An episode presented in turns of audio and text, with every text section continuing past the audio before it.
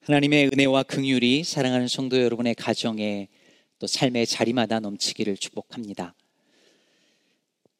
일제 강점기였던 1940년 2월 11일부터 일본 제국은 조선인에게 일본식 창시를 성씨를 쓰도록 강요하는 이른바 창씨 개명을 실행합니다.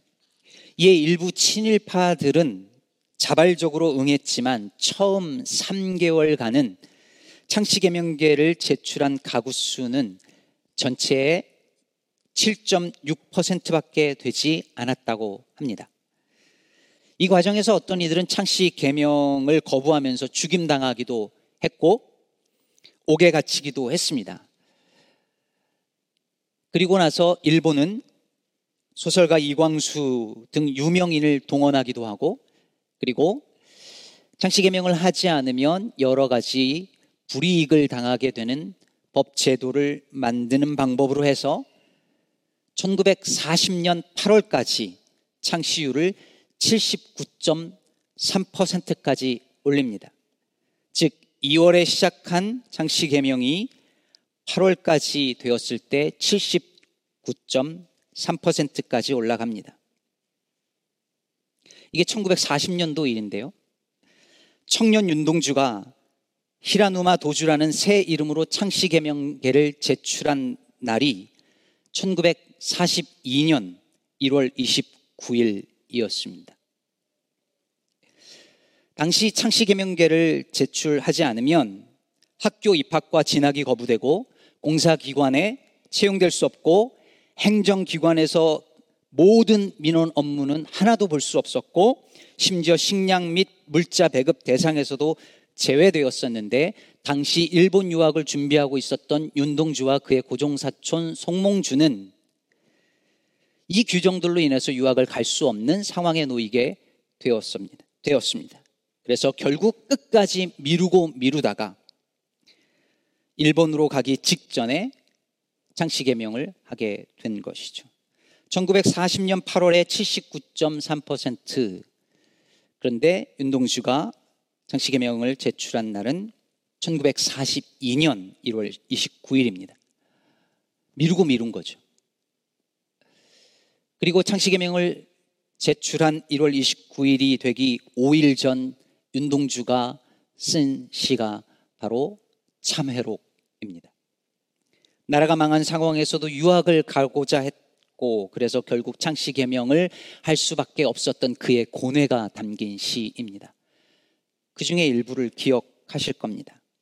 나는 나의 참여의 글을 한 줄에 줄이자 만 24년 1개월을 무슨 기쁨을 바라 살아왔던가 내일이나 모레나 그 어느 즐거운 날에 나는 또 한 줄의 참회록을 써야 한다. 그때 그 젊은 나이에 왜 그런 부끄러운 고백을 했던가? 24년 하고도 1개월을 산 청년 윤동주는 나라를 빼앗긴 현실 속에서 이름을 바꿀 수 없다며 끝까지 한거하다가 순교하지 않았고 그렇다고 쉽게 친일하지도 않았습니다. 청년 윤동주는 고뇌했고 갈등했고 아파했고 부끄러워했습니다. 다니엘서를 읽으면서 계속해서 윤동주가 생각난 이유는 나라를 빼앗긴 뒤에 자신의 나라를 빼앗은 그 나라의 그 제국의 심장부에 들어가서 물론 동주는 스스로 갔고 다니엘은 끌려갔지만 그 제국의 심장부에 들어가서 그 나라를 그 나라의 학문을 배우면서 살아야 했던 둘의 처지가 비슷해 보였기 때문입니다. 본래 이름을 빼앗기고 다른 이름을 부여받은 채 그 적국에서 공부하며 살아야 했던 그들의 심정은 어떠했을까요? 그러면서 아예 끝까지 저항하지 못하고 그 제국의 질서 속에서 살아야 했던 그들의 고민과 질문과 갈등은 무엇이었을까요? 이런 질문을 던지게 되었습니다. 오늘 본문 1절이 말하는 것처럼 유다 왕 여호야김이 다스린 지 3년이 되는 해에 바벨론 왕 느부갓네살이 예루살렘에 이르러 성을 에워쌉니다. 그리고 소수의 포로들을 데리고 갑니다. 이때가 주전 605년경이었습니다. 아직 예루살렘이 다 멸망하기 전이고 이제 이후로 계속해서 2차, 3차 포로들을 끌고 가는 일들이 일어날 것이죠. 그런데 이 초기에 포로로 끌려간 사람들 중에 바로 다니엘과 그 세 친구가 있었고 이때 당시 10대 청소년들이었을 것입니다. 이제 이들은 자신들의 나라를 멸망시키는 그 나라에 살게 되었습니다. 여호와를 믿는 신앙이 부정되고 조롱되어지는 그 낯선 종교와 문화와 환경 속에서 살아가게 되었습니다. 2절을 보면 주께서 유다 왕 여호야김과 하나님의 전 그릇 얼마를 그의 손에 넘기심에 그가 그것을 가지고 신할 땅 자기 신들의 신전에 가져다가 그 신들의 보물 창고에 누워 어, 두었더라. 그래서 신알은 바벨론 땅을 말하는 것입니다. 어, 바벨탑이 세워졌던 그 지역과 같은 어, 지명이라고 보기도 합니다. 그런데 그곳으로 바벨론 왕이 여호와 성전에 있었던 그릇을 가지고 자기들 신전에 놓았다. 이게 무엇을 의미하겠습니까? 고대 근동 사회에서 나라와 나라가 싸우는데 한 나라가 한 나라를 이기면 그것은 곧 이 신이 이겼다라고 하는 것으로 이해되었습니다. 그렇다면 하나님의 성전이 이렇게 조롱당하는 상황은 무엇을 의미했겠습니까? 여호와 하나님이 유대인들이 믿는 그 여호와 하나님이 바벨론 신에 의해서 패배당했다라고 하는 것을 의미했습니다. 다니엘과 이 친구들은 바로 그런 현실 속에서 바벨론에 가서 살게 된 거예요. 얼마나 혼란스러웠을까요? 그들이 믿던 하나님은 그 여호와 하나님은 바벨론 땅에서도 여전히 하나님이실까요?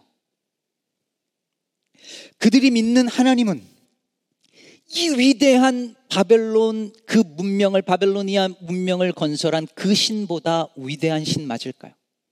생각해 보세요. 그 조그만 땅에서 살던 이 10대 청소년들이 어마어마한 문명을 이제 처음 보게 된 거예요. 저 제천 촌 사람인데 제가 뉴욕 맨하튼에 처음 갔을 때 얼마나 놀랐는지 넋을 잃고 봤어요. 이들은 오죽했겠어요. 이 당시에 바벨로니아에 세워진 문명은 유대 땅과는 비교도 할 수 없는 차이를 보, 보이던 그런 문명이었고 문화였어요. 그런데 그 속에서 처음 발을 내디딘 그들이 우리가 믿던 여호와 하나님이 위대한 신 맞는가라는 질문을 던지지 않았겠냐는 거예요. 정말 그 하나님이 그런 하나님이 그런 맞다면 모든 환경이 그 하나님을 부인하고 부정하는 이 환경 속에서 살면서 하나님의 백성은 어떻게 살아야 하는 걸까요? 바벨론의 그 어떤 것과도 절대로 타협하지 않기 위해서 모든 것과 단절하고 살아야 하는 것일까요? 그게 아니면 어차피 그럴 수 없으니 바벨론에 동화되어서 그들과 같이 살아야 하는 것일까요? 이것이 다니엘과 세 친구가 직면했던 문제이자 다니엘서가 우리에게 주는 도전이고 질문입니다. 하나님을 부정하고 혹은 적대적인 문화 속에서 살아가는 그리스도인들은 정말 어떻게 살아가야 할까요? 동화될 것인가? 도망갈 것인가? 순응할 것인가? 저항할 것인가? 우리는 이 질문 앞에 놓여져 있습니다. 오늘 본문은 아주 유명한 이야기죠. 8절에 보면 다니엘이 뜻을 정하여 왕의 음식과 그가 마시는 포도주로 자기를 더럽히지 아니하리라 하고 자기를 더럽히지 아니하도록 황관장에게 구합니다. 더 읽지 않았지만 우리 잘 알잖아요. 나중에 다니엘과 세 친구는 그걸 다 그 산의 진미를 다 먹은 다른 또래 소년들보다 어떻게 되었습니까? 더 얼굴이 아름답고 윤기가 나고 빛이 흐르고 기름이 잘잘 흘렀다 이런 얘기잖아요. 이것만 보면 우리는 다니엘이 바벨론 땅에서 유대인의 정체성을 절대 잃어버리지 않고 세속과 타협하지 않고 저항한 것으로만 보입니다. 그런데 여러분, 4절 후반부에서 보면 알 수 있듯이 다니엘과 세 친구는요, 왕궁에 서기 위한, 즉 바벨론 정부의 공직에 서기 위한 갈대아 사람의 학문과 언어를 배웁니다. 아니, 저항하려고 했으면 이것도 배우면 안 되는 거잖아요. 바벨론의 그 문화와 그 학문과 그 언어는 바벨론의 온갖 잡신, 잡신과 종교의 기초 위에서 세워진 학문이었습니다. 여기에 점성술이 다 그런 것들이었어요. 그런데 그런 서적, 그런 학문, 그런 것들을 다 배웠다는 얘기잖아요. 배울 뿐만 아니라 나중에 보면 이, 이 다니엘과 세 친구가 그 모든 서적을 읽고 다 깨닫고 다른 바벨론 사람들보다 10배는 뛰어났답니다. 그러니까 성적이 기가 막히게 나온 거예요. 그 다 배운 거예요. 이방 학문을. 그뿐 아니죠. 결국 다니엘과 세 친구는 바벨론 정부의 주요 공직에서 일하게 됩니다. 자신의 나라를 무너뜨린 원수 나라에서 부역한 거예요.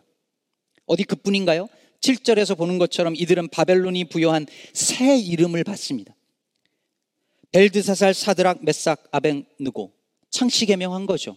여러분 이 이름들은 바벨론 신들을 포함하는 이름이에요, 다. 특히 벨드사살은 바벨론의 신이 보호한다라는 의미를 가진 말이에요. 그게 다니엘의 새 이름이었어요. 그런데 어떤 저항을 했다는 얘기가 없어요. 아무 저항도 하지 않았어요.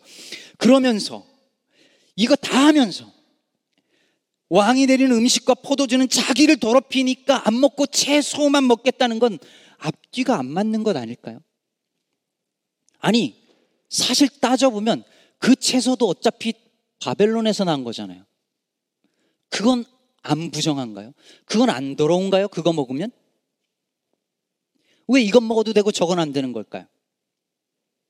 바벨론의 학문 다 배우고 그것도 열심히 해서 좋은 성적 거두고 주요 공직에서 일을 하면서 뜻을 정해서 한다는 일이 겨우 채식이었고 그것으로 자신을 더럽히지 않으려고 했다면 그것으로 자기 위한 삶은 위선 아니었을까요? 저는 그런 생각이 들던데요. 여러분은 그런 생각 해본 적 없으십니까? 자신의 나라를 빼앗은 적국의 한복판에서 살면서 젊은이가 청년이 뜻을 품었다면 적어도 나라를 찾기 위한 독립운동을 하든지 저 원수인 바벨론 왕 느부갓네스를 암살하기 위한 무장 세력이라도 규합을 하든지 그것도 못하겠으면 이런 학문 나 배울 수 없다고 책을 덮든지 아니면 윤동주처럼 송몽두처럼 끝까지 개명하지 않기 위해서 그래도 버티는 정도는 했어야지. 그런 기계라도 보였어야 하는 것 아닌가요? 기껏 나라 빼앗긴 청년이 뜻을 정하여 한다는 것이 고작 왕의 음식과 포도주 안 먹고 채식만 먹겠다라고 하는 것이었냐는 말입니다. 군대 있을 때 주일에 교회를 갔습니다. 아무리 군대여도 주일이 되면 무슨 일이 있어도 예배는 드린다라고 고집을 부렸습니다. 그것 때문에 미움도 사고 욕도 먹고 어, 맞기도 하고 흔한 일이잖아요. 저는 그게 타협할 수 없는 제 믿음의 문제라고 여겼습니다. 근데 시간이 지나면서 저를 괴롭게 했던 게 뭐냐면 제가 주일에 교회 예배를 드리러 가면 저 대신 누군가는 보초를 서야 되는 거예요. 제가 교회를 가면 저 대신 누군가는 제가 해야 될 작업을 해야 되는 거예요. 그런데 이게 맞나? 싶어지는 거죠. 제가 뉴저지에 섬기던 교회에 한 집사님이 비슷한 고민을 했습니다. 주일날 예배를 오려면 그 시간에 일할 사람을 구해야 되는데 그 사람은 교회 못 가도 괜찮고 나는 와야 되는 게 이게 맞냐는 고민이 들었다는 거예요. 그래서 차라리 그 사람 교회 가게 하고 내가 일하는 게 맞지 않나? 이렇게 생각하고 또 그렇게 하기도 했어요. 여러분, 어떻게 생각하십니까? 어느 게 맞을까요? 어느 게 옳을까요? 공립학교에서 기독교적인 가치에 맞지 않는 교육을 하고 있는 게 너무 많이 보이는데, 그러니 거기서 자녀들을 빼내어 기독교 사립학교를 보내는 것이 맞을까요? 아니면 다니엘처럼 세상 학문 잘 배워서 세상의 주류 사회로 나가서 변화를 도모하는 게 우리 흔히 일세 부모님들이 생각했던 것처럼 그렇게 하는 게 나을까요? 내가 다니는 회사의 성공이 약한 자들을 짓밟고 얻어낸 결과라는 것을 내가 알게 된 그 순간에 회사를 그만두는 게 맞을까요? 아니면 내 가족의 생계를 책임지는 자리에 있으니 이것을 계속 다니는 게 맞을까요?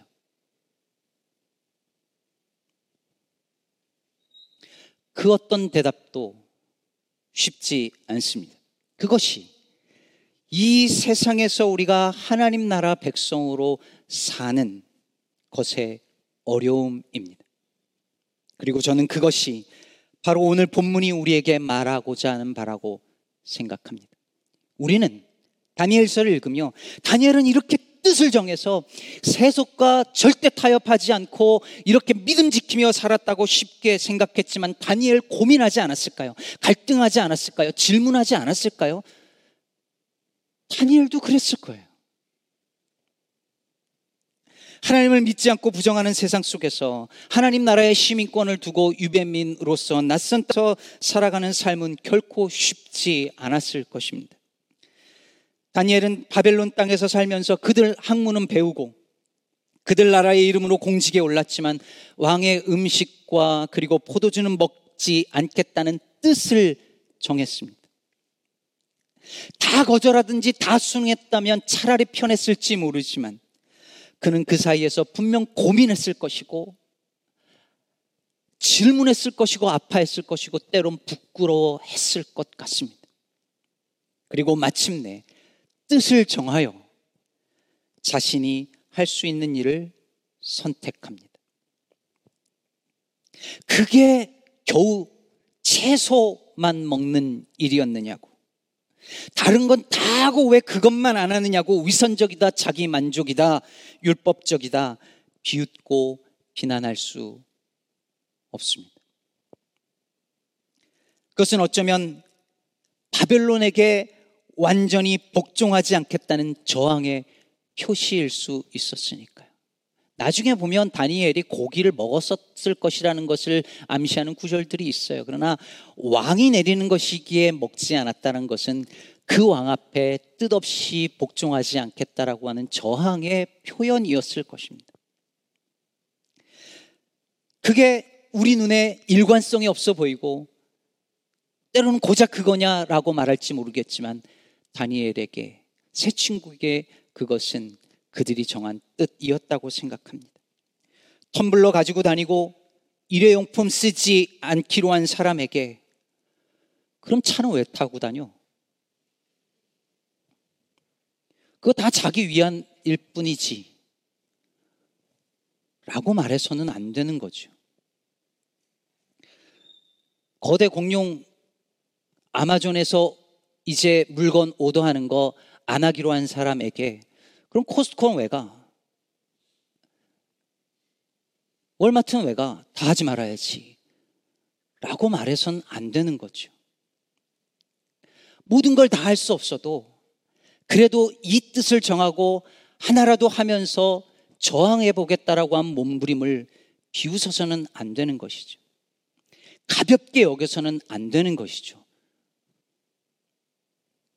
한때에 주일 성수와 11조가 신앙의 척도처럼 여기던 시절에 마음이 아팠고 술, 담배 안 하는 것이 신앙의 척도처럼 여겨지는 그 모습이 참 속상했더랬습니다. 하지만 오늘날 어떤 손해를 보더라도 주일 예배를 드릴 것이고 수입의 10분의 1을 헌금하겠다고 하는 사람들이 이제는 고리타분하고 시대에 뒤떨어진 율법적 신앙을 가진 사람처럼 취급받는 현실을 저는 또한 마음 아파합니다. 그래야만 좋은 신앙이고 주일 성수와 11조, 11조 하지 않으면 좋은 신앙이 아니라는 것이 절대 아니라 만몬이 신이 된 세상에서 살, 그, 그 속에서 살면서 나도 모르게 세상 풍조에 완전히 휩쓸려 내려가지 않도록 하기 위하여서 그것을 뜻을 정하고 그것만은 지켜서 내가 누구인지 그래도 잊지 않겠다라고 몸부림치는 이에 그 뜻이 터부시 되거나 위선으로 취급받아서는 안 되지 않겠냐는 말입니다. 한때 한국 사회에 다니엘 학습법이라고 하는 책이 대유행을 한 적이 있었습니다. 혹시 기억하시는 분 계십니까? 서울대를 수석으로 졸업하고 지금 목사인 저자가 다니엘처럼 뜻을 정하고 세상 방식이 아니라 소위 신본주의 학습법으로 공부를 하면 다니엘처럼 하나님께서 지혜를 부어 주셔서 성적이 향상된다라고 하는 책이었습니다. 제가 그 책을 안 읽어서 좀 그랬나 봅니다.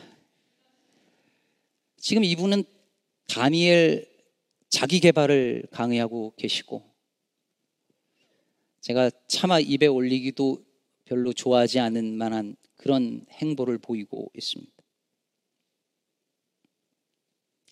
그리고 얼마 전엔 다니엘 금식이란 책도 나왔습니다. 이 책대로 21일간 다니엘 금식을 실천하면 체중이 줄고 정신은 맑아지고 무엇보다 영혼이 하나님으로 가득 차는 경험을 하게 될 것이라고 되어져 있습니다. 그럴 수도 있겠죠. 뭐 고기 안 먹고 채식하는 거 좋은 일이니까요.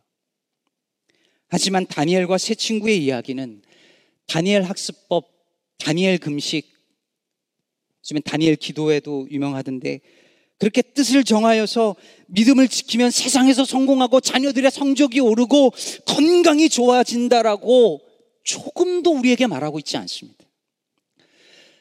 그걸 말하는 책이 아닐 뿐만 아니라 그런 것은 힌트조차 우리에게 주고 있지 않습니다.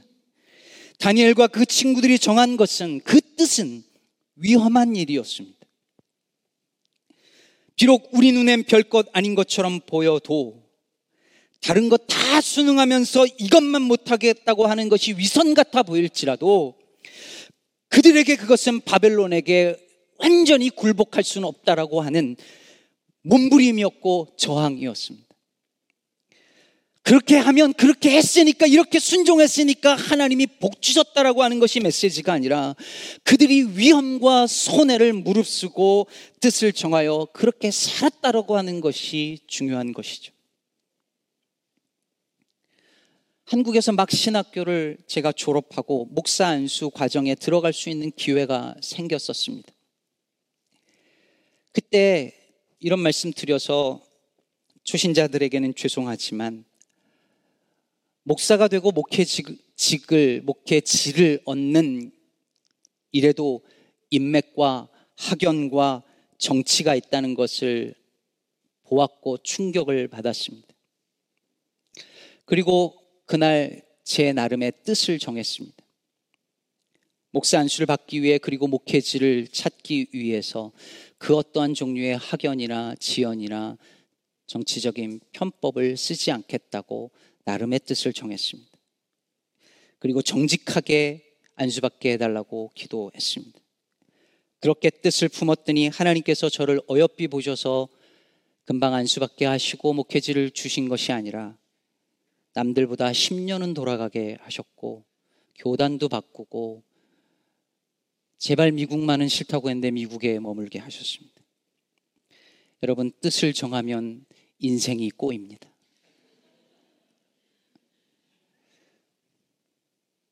그런데 여러분 뜻을 정했더니 그 뜻이 저를 지켜주었습니다. 저라고 항상 정직했겠습니까? 그럴 리 없죠. 저라고 타협한 적이 왜 없었겠습니까? 수없이 타협하고 자기와 합류, 자기 합류하면서 그렇게 살았을 것입니다. 그러나 그래도 제가 하나님 앞에서 정한 뜻 하나가 저를 훌륭한 목사는 되지 못하게 했을지라도 적어도 이 정도라도 되도록 해 주었다고 저는 생각하고 있습니다. 솔제니친의 소설 이반 데니소비치의 하루에 보면 수용소에서 인간 이하의 취급을 받던 그들에게 그들에게 이반이 아무리 배가 고파도 간수들 앞에서 밥그릇을 핥아먹는 모습을 보이지 말라고 말하는 대목이 나옵니다. 아무리 배가 고파도 밥그릇을 입으로 혀로 핥는 모습을 보이지 않겠노라고 뜻을 정한 사람들은 그게 별것 아닌 것 같아도 그렇게 마음 먹은 덕분에 그들의 인간으로서의 존엄을 지킬 수 있었고 그 속에서 자기를 지킬 수 있었습니다. 사랑하는 성도 여러분, 어쩌면 이 세상에서 하나님 나라 백성으로 그리스도인으로 예수의 제자로 살아가는 일은 끊임없이 질문을 던지는 일인지도 모릅니다. 과연 어떤 것이 그리스도인으로 합당한 행동인가? 어떻게 사는 것이 그리스도인으로 사업하는 길이며 직장을 다니는 길이며 공부를 하는 길인가? 정답이 보이지 않을지도 모르겠습니다. 세상 문화와 질서를 다 거부하고 살 수는 없는 노릇입니다.